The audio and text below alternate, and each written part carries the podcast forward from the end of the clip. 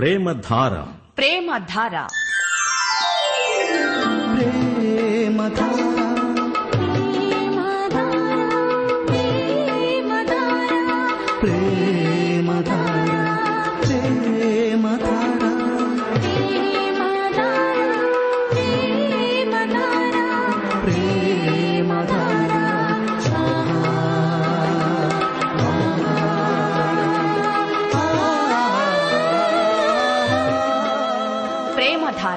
ప్రేమధార.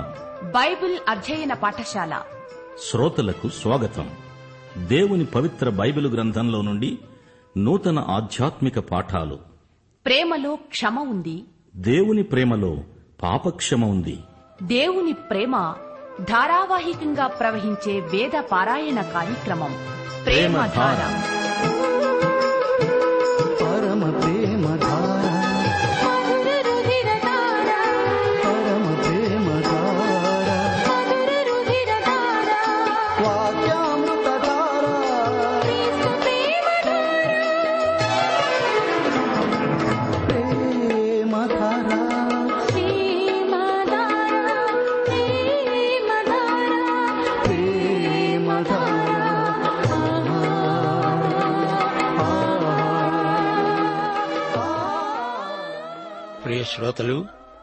బాగున్నారా ఇంట్లో అందరికీ కుశలమా?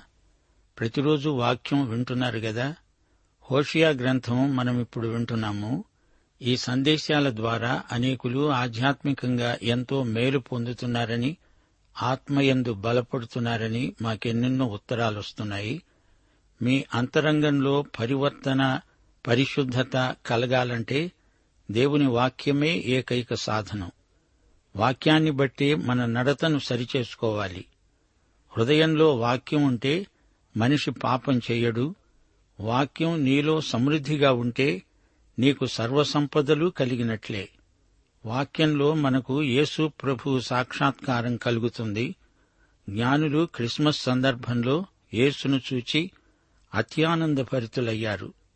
మనము ఆత్మయందు తీవ్రత కలిగి దేవుణ్ణి సేవించాలంటే వాక్య జ్ఞానం ఎంతో అవసరం. రండి ప్రార్థన చేసుకుందాము. కృపాసత్య సంపూర్ణుడా మా పరమ తండ్రి నీకు మా హృదయపూర్వకమైన కృతజ్ఞతాస్థుతులు నీ గుణాతిశయములను స్మరించుకుంటున్నాము. నీవు మమ్ములను రాజులైన యాజక సమూహముగా చేశావు. మేము నీ స్వకీయ సంపాద్యం. మమ్మలను కనికరించండి మా శ్రోతలను దీవించండి. వ్యక్తిగతంగాను కుటుంబాలుగాను వారిని పరామర్శించండి ఆదరించండి. వారికందరికీ ఆయురారోగ్యములు ప్రసాదించండి. దేశమును దేశ ప్రజలను ఆశీర్వదించండి.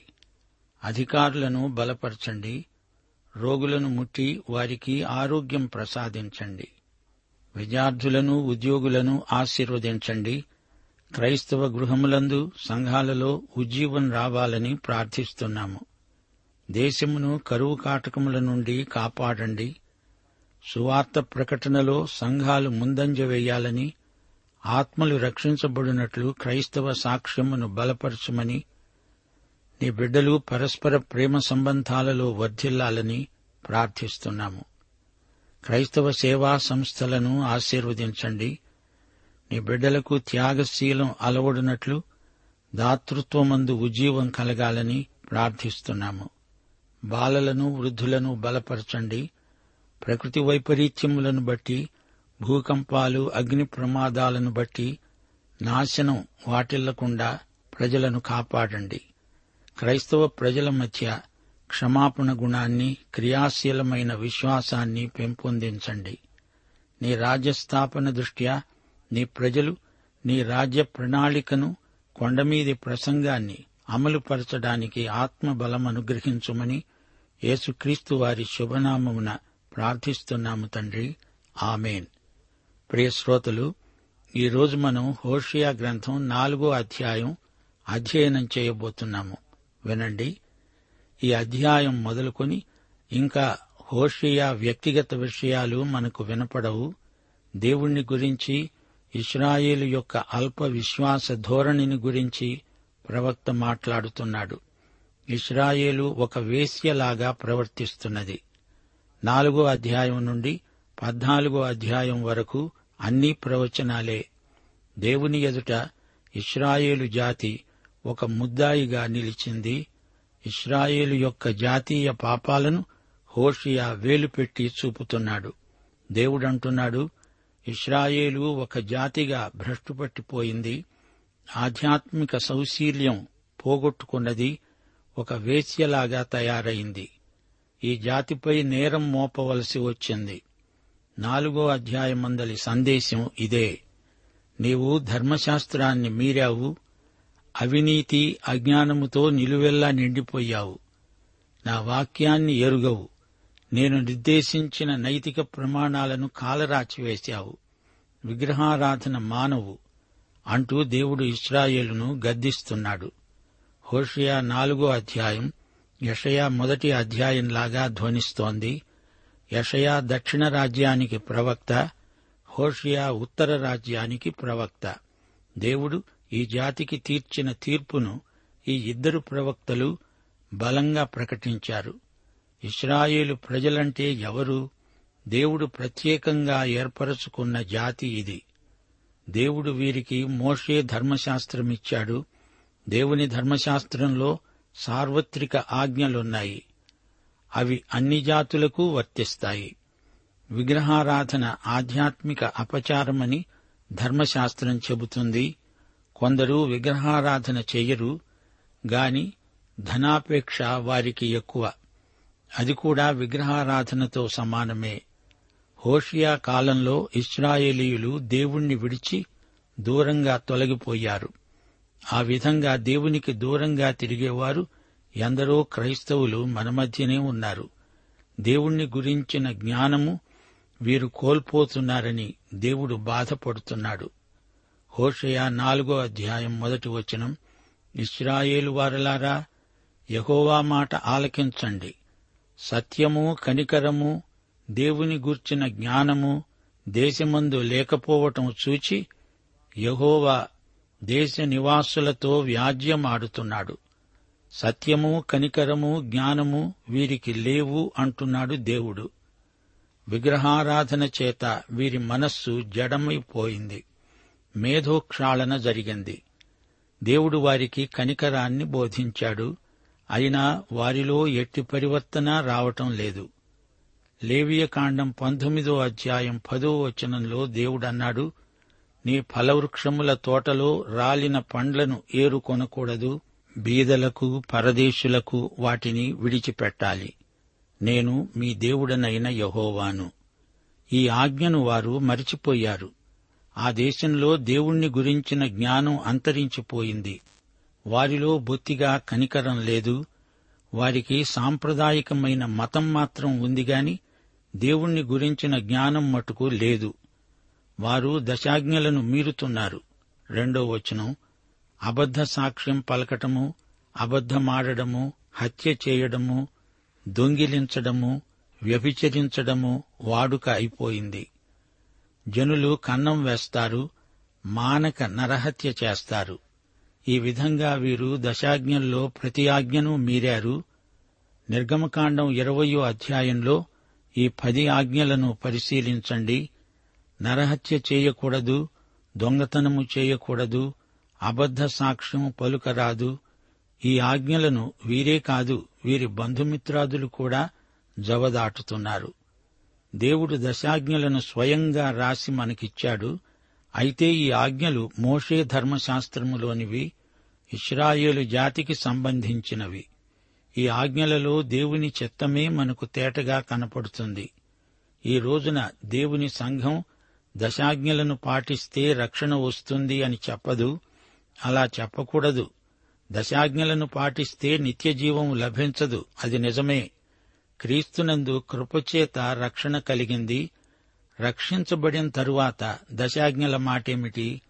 అంతకు మించి చేయగలం. పరిశుద్ధాత్మ ద్వారా మనకు అట్టి శక్తి కలుగుతుంది. దశాజ్ఞల ద్వారా దేవుడు తన చిత్తమును వ్యక్తం చేస్తున్నాడన్నాము గదా. లోకములోని జాతులన్నిటికీ వారి ధర్మశాస్త్రములన్నింటికీ ఈ దశాజ్ఞలే ఆధారమని మనం గ్రహించాలి. ఇస్రాయేలు జాతికి ఇంత సమగ్రమైన ధర్మశాస్త్రాన్ని మోషే ద్వారా దేవుడు అనుగ్రహించాడు. ఈ ధర్మశాస్త్రమందు సార్వత్రికమైన నైతిక సూత్రాలు ఆజ్ఞలు ఉన్నాయి అనేది నిర్వివాదాంశం. క్రైస్తవ నాగరికత అంటూ ఎక్కడా ఉండదు. అది దేవుని నైతిక ప్రమాణమే. దశాజ్ఞలలోని నీతి అత్యున్నత ప్రమాణానికి చెందినది. నరహత్య చేయకూడదు అన్నాడు దేవుడు. వ్యభిచారం చేయకూడదు అని కూడా అన్నాడు. లేఖనములలో ఇంకా అనేక ఆజ్ఞలు ఆయన ఇచ్చినవి ఉన్నాయి. తాగుబోతుతనం నిషిద్ధం అన్నాడు దేవుడు. లైంగిక అపవిత్రతను దేవుడు పూర్తిగా నిషేధించాడు. లైంగిక పాపాన్ని భయంకరమైన ఆధ్యాత్మిక అపచారంగా దేవుడు తన ధర్మశాస్త్రంలో పేర్కొన్నాడు. అలాంటి పాపాలను సిగ్గు లేకుండా చేస్తూ బరితెగిన వారిని దేవుడు భ్రష్ట మనస్సుకు అప్పగించాడు. ఇలాంటి పాపాలు చేస్తూ దేవుని మాటలు వినకుండా ఉన్నందుకు దేవుడు ఇస్రాయేలును బబులోను చెరకు అప్పగించాడు. నామకార్థ క్రైస్తవులు సాంప్రదాయిక క్రైస్తవులు బైబిల్ చేతుల్లో పట్టుకుంటారు ఎదురుగా బల్ల మీద పెట్టుకుంటారు గాని చదవరు ధ్యానించరు. క్రైస్తవులలో బైబిలు అజ్ఞానం ఎంతో ప్రమాదకరమైనది. దేవుని వాక్యమెరుగని క్రైస్తవులున్నారు. ఈ విషయమై దేవుడెంతో బాధపడుతున్నాడు. సోదరీ సోదరులారా ఈ రోజుల్లో తాగుబోతుతనం విస్తరిస్తోంది. మద్యపాన నిషేధాన్ని పూర్తిగా ఎవరూ అమలుపరచలేకపోతున్నారు. మాదక పదార్థాల వాడకం ఎక్కువైపోతోంది. ఎక్కడ చూచినా ప్రజలు దేవుని దశాజ్ఞలను ఉల్లంఘిస్తూనే ఉన్నారు. తాగుబోతుల వల్ల ప్రజలకు ఎంతో కీడు నష్టం వాటిల్లుతుంది. ఇది నిజం. తాగుబోతులు నేరాలు చేస్తారు. తాగి కార్లు నడిపేవారు ప్రమాదానికి కారణమవుతున్నారు. తాగుబోతుతనం ఒక బలహీనత జబ్బు మాత్రమే అనుకుంటున్నారా? దేవుని దృష్టిలో అది పాపం. ఇస్రాయేలీయులు ధర్మశాస్త్రాన్ని మీరారు భ్రష్టత్వం వారిని ఆవేశించింది. యోషియా ప్రవక్త ఈ విషయం ఖండితంగా చెప్తున్నాడు. యోహాను సువార్త మూడో అధ్యాయం ఏడో వచనంలో చెప్పబడినట్లు వీరందరూ నూతన జన్మ పొందితేనే కాని ఈ సమస్యలు పరిష్కారం కావు. పాప సమస్య పోవాలంటే ప్రజలు వ్యక్తిగతంగా రక్షించబడాలి గత్యంతరం లేదు. దేవుడు జాతులకు తీర్పు తీర్చడానికి కారణమేమిటో హోషియా ప్రవచనాలు తేట తెల్లం చేస్తాయి. హోషియా గ్రంథంలో దేవుడు ప్రతిపాదించిన నైతిక ప్రమాణాలు ఎంతో ఉన్నతమైనవి. మూడో వచనం దేశం ప్రలాపిస్తోంది. దాని పశువులు ఆకాశ పక్షులు కాపురస్తులందరూ క్షీణిస్తున్నారు. సముద్ర మత్స్యములు కూడా గతించిపోతున్నాయి. దేశం ఏడుస్తోంది. వాతావరణ కాలుష్యం ఎక్కువవుతోంది.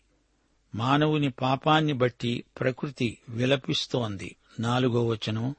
ఒకడు మరొకనితో వాదించినా ప్రయోజనం లేదు. ఒకణ్ణి గద్దించినా పని అవదు. నీ జనులు యాజకునితో జగడమాడే వారిని పోలి ఉన్నారు. యాజకులు తమ కర్తవ్యాన్ని మరిచారు. యాజకుడు ప్రజలను హెచ్చరించటం మానేశాడు. అందుకే దేవుడు ప్రవక్తలను లేపాడు. పగలు నీవు కూలుతావు రాత్రి నీతో కూడా ప్రవక్త కూలుతాడు.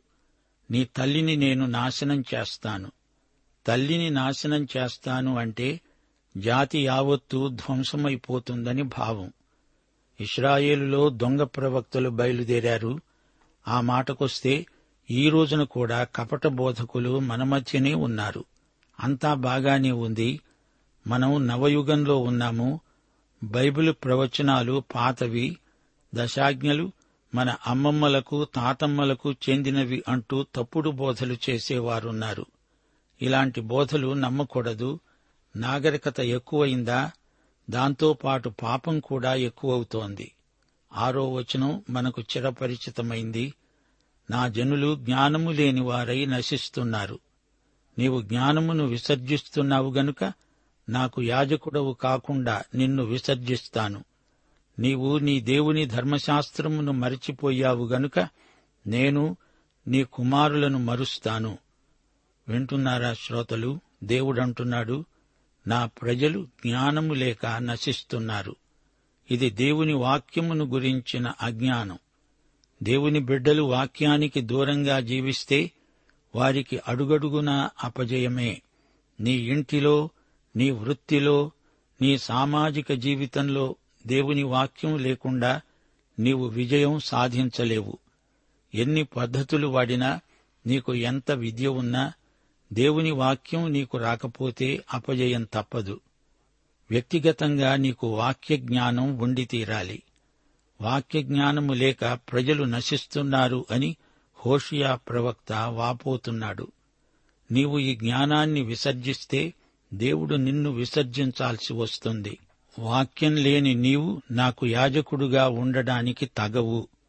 ఇస్రాయేలు జాతి అంతా తనకు యాజకులే అన్నాడు దేవుడు. ఇప్పుడు వారి పాపాన్ని బట్టి వారు ఆ పదవికి తగరని దేవుడు ప్రకటిస్తున్నాడు. వెయ్యేండ్ల పరిపాలన కాలంలో ఇస్రాయేలీయులు దేవుని యాజకులై సేవ చేస్తారు. కాని ఈ ప్రవక్త అంటున్నాడు మీకు యాజకుడనేవాడే ప్రస్తుతానికి ఉండడు. నీ దేవుని ధర్మశాస్త్రాన్ని మీరినందుకు ఇది క్రమశిక్షణ చర్య. మీరు నన్ను మరిచిపోయారు గదూ? నేను మిమ్మలను మరిచిపోతాను అంటున్నాడు దేవుడు. దేవుని దీర్ఘశాంతాన్ని వారు శోధిస్తున్నారు.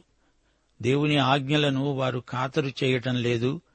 పది ఆజ్ఞలను మీరారు. నేనిక సహించను. మీకు తీర్పు తీర్చబోతున్నాను అని దేవుడు ఖండితంగా చెబుతున్నాడు. ఏడో వచనం. తమకు కలిమి కలిగిన కొలది వారు నా ఎడల అధిక పాపము చేశారు. గనుక వారి ఘనతను నీచ స్థితికి మారుస్తాను. దేవుడు అబ్రాహాముకు వాగ్దానం చేసి చెప్పాడు నీ సంతానం విస్తరిస్తుంది నీ జాతి వృద్ధి చెందుతుంది. నిజమే వృద్ధి చెందింది కాని వారందరూ దేవునికి అవిధేయులై పాపం చేస్తున్నారు. పాపము ఎక్కడ విస్తరించిందో అక్కడే దేవుని కృప అపరిమితముగా విస్తరించింది. హోషియాతరం ఇస్రాయేలీలు దేవుని వాక్య జ్ఞానాన్ని పూర్తిగా కోల్పోయారు. ఇట్టి అజ్ఞానం అరిష్టానికి దారితీసింది. వారి ఘనతను నీచ స్థితికి మారుస్తాను అంటున్నాడు దేవుడు. ఇది కఠిన చర్య. వారి ఘనత ఏది? ఎందులో ఉంది? అది వారి దేవాలయంలో ఉంది. ఆ దేవస్థానముపై షకీనా మహిమ ఉంది. సజీవ సత్యదేవుడైన అద్వితీయ దేవుని గురించిన ఘనత వారికి ఉంది. దేవుడు దాన్ని తొలగిస్తాను అంటున్నాడు. భూమ్యంతము నుండి షేబరాణి వ్యయప్రయాసల కోర్చి ఎరుషలేము దేవాలయాన్ని చూడటానికి వచ్చిందంటే అది ఎంత ఘనత? అయితే అదంతా పోతుంది అంటున్నాడు దేవుడు. నా మహిమను మీ మధ్య నుండి ఉపసంహరించుకుంటున్నాను. శత్రువును మీ మీదికి రానిస్తాను. నీవు చెరగొని పోబడతావు. శత్రువులు వెటకారంగా వీరిని చూచి అంటారు. మేము దేవుని ప్రజలము అని వీరు బీరాలు పలికారే. ఇప్పుడేమైంది? వారి దేవుని బలం ఏమైపోయింది? దేవుడు తన ప్రజలైనా పాపం చేస్తుంటే చూస్తూ ఊరుకోడు చర్య తీసుకుంటాడు. ఎనిమిదో వచనం. నా జనుల పాపములను ఆహారముగా చేసుకుంటారు గనుక జనులు మరీ అధికముగా పాపము చేయాలని వారు కోరుతారు. ఒక చెంప పాపం చేస్తూ గొప్పలు చెప్పుకుంటున్నారు. పాపం చేస్తున్నందుకు వారికి సిగ్గనిపించదు. ఇంకా ఎక్కువ పాపం చేస్తారు. తొమ్మిదో వచనం. కాబట్టి జనులకు ఎలాగో యాజకులకు అలాగే సంభవిస్తుంది. వారి ప్రవర్తనను బట్టి నేను వారిని శిక్షిస్తాను. వారి క్రియలను బట్టి వారికి ప్రతీకారము చేస్తాను. శ్రోతలు వీరు ఎంతటి దయనీయ స్థితికి దిగజారిపోయారో గమనించండి. యాజకులలో ప్రత్యేకత పోయింది. యాజకుడు ఒక సామాన్యుడి స్థాయికి దిగిపోయాడు. దైవసేవకుడు సగటు క్రైస్తవుని నైతిక స్థాయికి దిగజారిపోకూడదు. అతడు ఉన్నత ప్రమాణాన్ని పాటించాలి. దైవసేవకుడు మెప్పించాల్సింది మనుషులను కాదు దేవుణ్ణి. యాజకులు తమ బాధ్యతలను విస్మరిస్తే దేవుడు వారిని శిక్షిస్తాడు. వారు యహోవాను లక్ష్యపెట్టడం మానారు గనుక వారు భోజనము చేసినా తృప్తి చెందరు వ్యభిచారం చేస్తారు అభివృద్ధి పొందరు వ్యభిచార క్రియల చేత ద్రాక్షరసపానము వల్ల వారు మతిచెడిన వారయ్యారు. కరువొస్తుంది దేవుని శిక్షను గుర్తించి ప్రజలు గుణపడితే అది దేవునికి మహిమ. వివాహ నియమాలను కాలరాచి వేస్తారు. అంతా అస్తవ్యస్తమైపోతుంది. లైంగిక సంబంధాలు అపవిత్రమైపోతాయి. వైవాహిక పరిధికి బయట లైంగిక సంబంధాలు సామాజికంగా దుష్ఫలితాలనిస్తాయి. వ్యభిచారులు తాగుబోతులు దేవుని నామము అన్యుల మధ్య దూషించబడడానికి కారకులవుతున్నారు. అబద్ధాలాడతారు కలహాలకు కాలు దుగుతారు గందరగోళాన్ని సృష్టిస్తారు. ఉత్తర రాజ్యమైన ఇస్రాయేలులో అవినీతి అసభ్యత చెలరేగాయి. వాక్యాన్ని కాదని ఏవేవో విధానాలను ప్రయోగిస్తూ కీడు తలపెడుతున్నారు. దేవునికి బదులుగా రెండు లేగదూడ విగ్రహాలను నిలిపారు. బయలారాధనకు ఉపక్రమించారు. అవినీతికి అశ్లీలానికి తలుపులు తెరిచారు. నా జనులు తాము పెట్టుకున్న కర్ర వద్ద కలప వద్ద విచారణ చేస్తారు. తమ చేతి కర్ర వారికి సంగతి తెలియచేస్తుంది. వ్యభిచార మనస్సు వారిని త్రోవ తప్పించగా వారు తమ దేవుణ్ణి విసర్జించి వ్యభిచరిస్తారు. శ్రోతలు గుర్తించారా? ఆధ్యాత్మిక వ్యభిచారం ఎంతో నికృష్టమైనది హేయమైనది నీచమైనది. దేవునికి దూరంగా తొలగిపోయి విగ్రహాలను పెట్టుకొని పూజిస్తున్నారు. దొంగ స్వాములను ఘనపరుస్తున్నారు. అసత్య కుత్సిత విమత ఉద్యమాలలో చేరుతున్నారు. సైతాను పూజకు తయారవుతున్నారు. పైశాచిక ధోరణులు పెచ్చరిల్లినందుచేత మనుషుల ప్రాణాలను మూఢనమ్మకాలకు బలిపెడుతున్నారు. మాదక పదార్థాలను వాడుతున్నారు. మతి చెడి తిరుగుతున్నారు. ప్రజాజీవితం నైతికంగా ఆధ్యాత్మికంగా అల్లకల్లోలమైపోతోంది. ఉత్తర రాజ్యమైన ఇస్రాయేలు దేవుని తీర్పునకు గురైంది. పదమూడవ వచనం పర్వతముల శిఖరముల మీద బలులర్పిస్తారు. కొండల మీద ధూపం వేస్తారు. సింధూర వృక్షముల క్రింద చినారు వృక్షముల క్రింద మస్తకి వృక్షాల క్రింద నీడ మంచిదని అక్కడే ధూపం వేస్తారు. అందువలనే మీ కుమార్తెలు వేశ్యలయ్యారు మీ కోడండ్లు వ్యభిచారిణులయ్యారు. కొండలపైన గుట్టలపైన విగ్రహాలను నెలకొల్పుతారు. తోటల్లో తోపుల్లో విగ్రహ పూజ జరిగిస్తారు. అక్కడ చల్లగా ఉంటుందని చెట్ల నీడలో కూడుతారు. దీనికి తోడు ధనాపేక్ష పేరాశ దుర్లాభాపేక్ష. కామవికారాలు ఎక్కువ కావటం జరుగుతోంది. ప్రజాజీవనం అస్తవ్యస్తమైపోతోంది. ఆధ్యాత్మిక విలువలను మట్టిలో కలిపేస్తున్నారు. దేవునికి కోపం తెప్పిస్తున్నారు. పిల్లలు తల్లిదండ్రులను విడిచిపెట్టి పారిపోతున్నారు. యువతీ యువకులు విచ్చలవిడిగా తిరుగుతున్నారు. ధనదేవతకు జీవితాలు బలైపోవడం ఎంతో విచారకరమైన దుర్ఘటన. సజీవుడైన సత్యయేక దేవుణ్ణి జనం మరిచిపోతున్నారు అంటూ హోషయా వాపోతున్నాడు. అందరూ రక్షకుడైన దేవుని తట్టు తిరగాలి. అంతవరకు పరిస్థితులు మారవు. మరీ అధ్వాన్నమవుతాయి.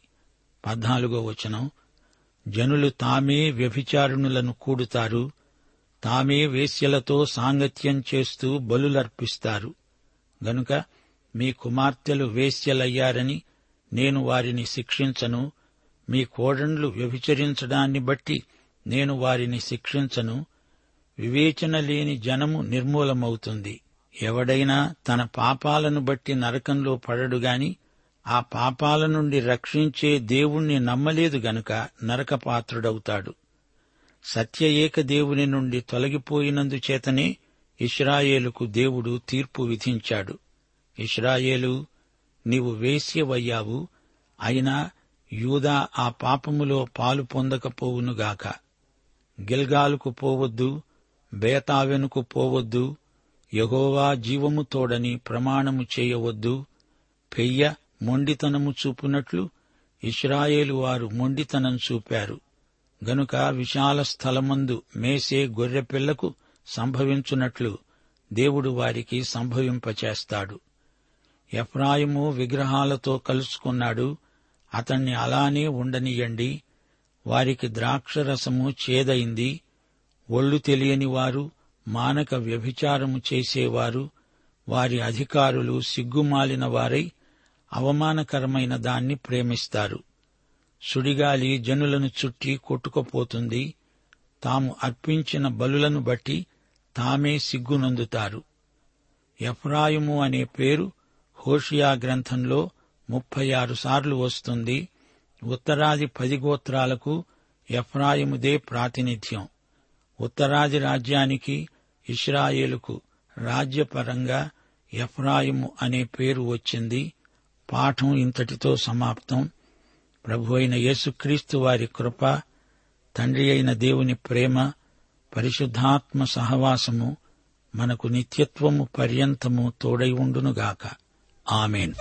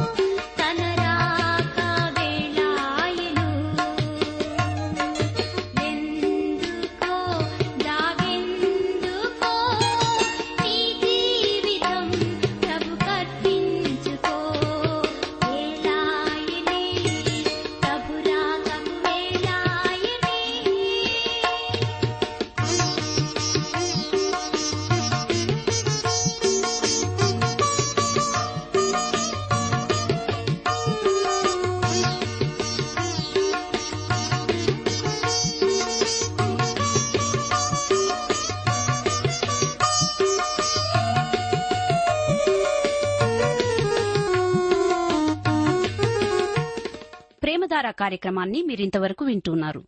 హోషియా గ్రంథ ధ్యానాల ద్వారా మీరు పొందిన మేలులు ఆశీర్వాదాలు తప్పక మాతో పంచుకొనండి. మీరు వింటున్న హోషియా గ్రంథ వర్తమానాల సారాంశాన్ని గొప్ప ప్రేమ అనే చిన్న పుస్తక రూపంలో సిద్ధం చేస్తున్నాం. ఎంత ఘోర పాపినైనా ప్రభు ఎలా క్షమిస్తాడో విషదపరిచే ఈ ప్రేమ పుస్తకాన్ని ఉచితంగా పొందగోరేవారు ఈ రోజే మాకు వ్రాసి లేదా ఫోన్ చేసి మీ పేరు నమోదు చేయించుకోవచ్చు. మీరు ఫోన్ చేసినప్పుడు లేదా ఉత్తరం రాసినప్పుడు మీ పూర్తి చిరునామా తెలియపరచగలరు. మా address Premadhara trans world radio India తపాలా సంచి నాలుగు సికింద్రాబాద్ ఐదు సున్నా సున్నా సున్నా ఒకటి ఏడు. మా సెల్ ఫోన్ నంబర్ తొమ్మిది మూడు తొమ్మిది తొమ్మిది తొమ్మిది ఐదు రెండు ఐదు ఏడు సున్నా.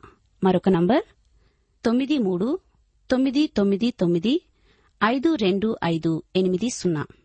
మా email ID Telugu TTB at radio eight eight two dot com.